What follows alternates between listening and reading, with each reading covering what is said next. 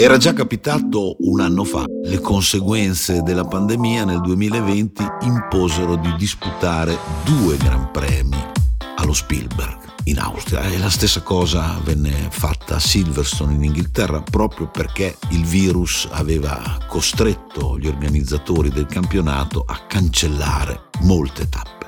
Si replica anche nel 2021 e la doppietta dello Spielberg, che tra l'altro è un circuito di proprietà della Red Bull, ha una denominazione ovviamente doppia. Il primo atto sulla pista viene intitolato Gran Premio di Stiria. Profondo Rosso, le leggende della Formula 1 raccontate da Leo Turrini, un podcast di Quotidiano Nazionale.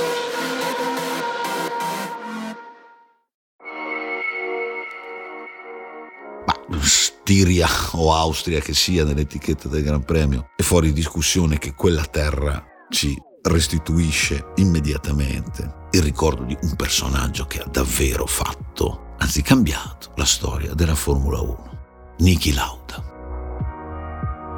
Niki Lauda, l'uomo che visse tre volte, perché da giovane aspirante pilota riuscì a convincere Enzo Ferrari ad assumerlo e la collaborazione del driver austriaco con la casa di Maranello sfociò in due titoli mondiali, 1975 e 1976.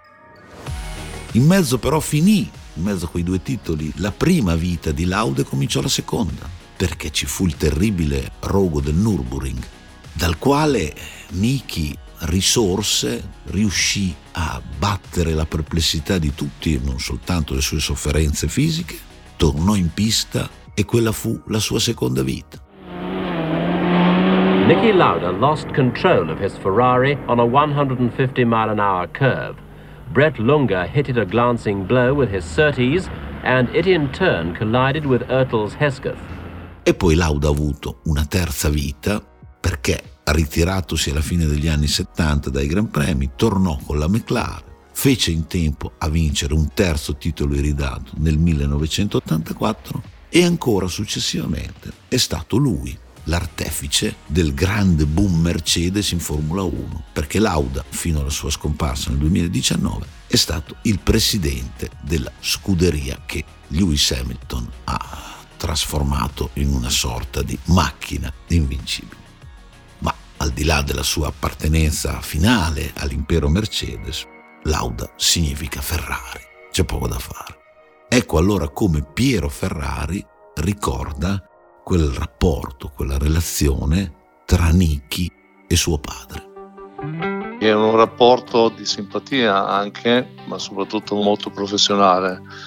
Mio padre aveva il piacere di parlargli, di vedere le sue prove a Fiorano e poi quando aveva finito di provare la macchina era interessato ai suoi conventi e gli chiedeva sempre allora domenica cosa facciamo? Si vince? E Lauda gli dava sempre una risposta in quegli anni per fortuna positiva. Poi le cose, le cose lo sappiamo come sono. Comunque mio padre amava molto parlare con lui e farsi dire le sue impressioni dopo aver guidato la macchina. Lui aveva una incredibile sensibilità al comportamento della macchina, dava delle informazioni molto precise su quello che lui sentiva, che poi veniva tradotto dagli ingegneri, ma erano sempre impressioni su come funzionava l'aerodinamica, come funzionavano le gomme, come sentiva le sospensioni o i freni. Era estremamente preciso su questo e ricordava tutto nelle prove, ricordava tutto nei Gran Premi eh, si ricordava in un Gran Premio che Giro aveva sbagliato una marcia magari. Come pilota Lauda è stato un gigante. Lo è stato anche per la capacità di innovazione che ha introdotto. Prima di lui, siamo all'alba degli anni 70, la figura del pilota era associata a quella del bon vivant, per dirla in italiano del vitellone, i piloti vivevano sopra le righe, forse anche perché in quel modo esorcizzavano la presenza della morte sui circuiti. Non dimentichiamo che quando Lauda arriva in Formula 1 Non era certo un evento raro il lutto, la tragedia sulle piste dei Gran Premi. Ebbene Lauda porta però sin da subito una mentalità diversa.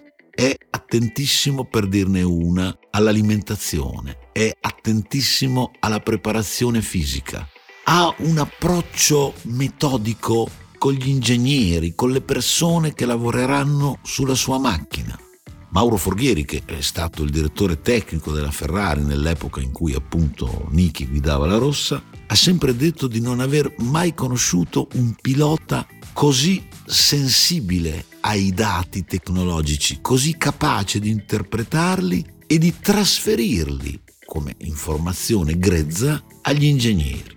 Ecco, Lauda è stato tutto questo, è stato un rivoluzionario. E Piero Ferrari, che lo ha conosciuto da vicino, che ha avuto modo di apprezzarne il talento, ci racconta anche perché, dal suo punto di vista, dopo aver vinto il secondo titolo iridato con la Ferrari nel 1977, Niki decise di interrompere bruscamente il matrimonio con la casa del cavallino. Io ero con mio padre che aspettavamo l'arrivo di Lauda e mio padre mi chiese ma cosa pensi che per rinnovare il contratto ci chiede il doppio di quello che ha preso fino adesso? E gli ho detto ma in verità non lo so, non mi ha fatto capire nulla. E quando venne invece aveva già deciso che avrebbe lasciato la Ferrari, aveva già dato suo, la sua parola per passare alla Brava, quindi non ci fu una trattativa perché Mm, io non lo so. Nicky mi ha detto certe cose, ma non so se erano la verità o delle, o delle scuse. Non, non, lo so se era motivo di mancanza di fiducia o era motivo di un contratto migliore dal punto di vista economico. Questo non sono mai riuscito a mettere insieme tutti i pezzi. Di sicuro lui non restò contento quando prendemmo Reutemann pensando che lui non sarebbe rientrato così presto a Monza. Però questa è una cosa su cui abbia dimostrato Nicky che non doveva aver paura di Reutemann. Però non lo so se quello fu un, eh, un vero motivo. Io, se devo dire la verità, non l'ho capito. e quello che mi ha detto lui, mi ha detto alcune cose, ma che prese da sole possono avere senso, ma anche no. L'Austria come palcoscenico teatro di Gran Premio, curiosamente, non ha portato troppa fortuna all'Auda pilota.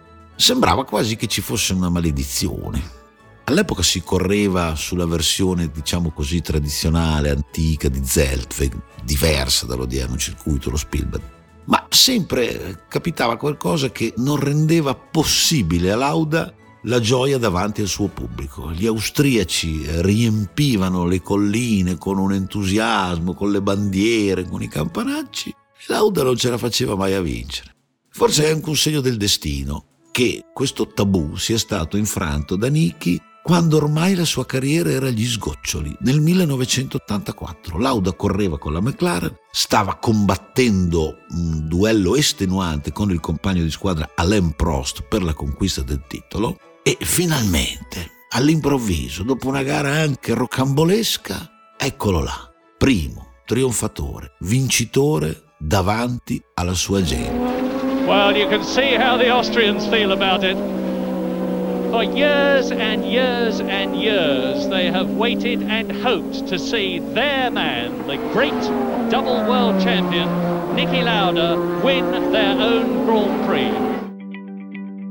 Persino per un uomo che non amava manifestare in maniera plateale i suoi sentimenti, persino per Lauda, quello fu un momento speciale e lo descrisse poi nelle sue memorie dicendo che gli sembrava di aver chiuso un cerchio con quella vittoria e infatti poi alla fine di quella stagione 1984 Lauda vinse il suo terzo e ultimo mondiale con appena mezzo punto di vantaggio su Prost e 12 mesi più tardi, a fine 85, salutò definitivamente la compagnia, ma la salutò potendo dire che per lui non valeva il famoso motto Nemo profeta in patria.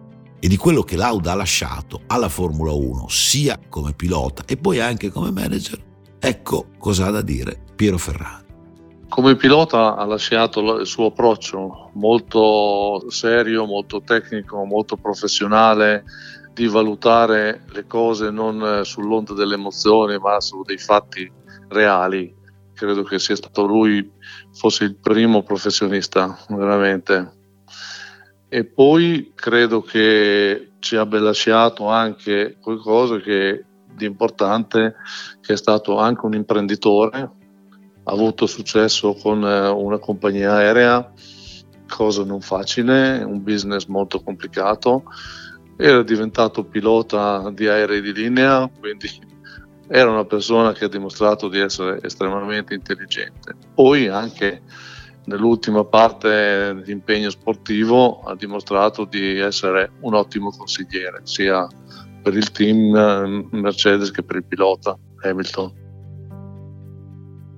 C'è un'ultima cosa da dire a proposito del Gran Premio della Stiria ed è, diciamo così, una banalità ma dettata dalle circostanze. Correre per due volte di seguito sullo stesso tracciato cambia qualcosa nella psicologia dei piloti? Oppure la ripetizione quasi automatica, meccanica degli stessi gesti è destinata a tradursi per loro in un surplus di noia?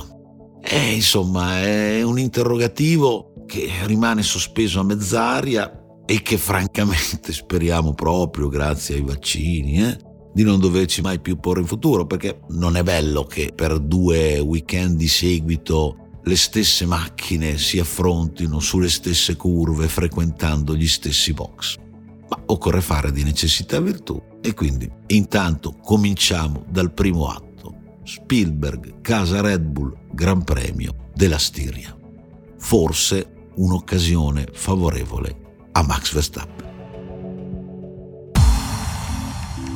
Questo era Profondo Rosso, le leggende della Formula 1 raccontate da Leo Turrini, un podcast di quotidiano nazionale prodotto da Piano P. Puoi ascoltare Profondo Rosso su quotidiano.net slash podcast e in tutte le app gratuite per i podcast. Iscriviti alla serie per ricevere la notifica dell'uscita di un nuovo episodio e per impostare anche il download automatico.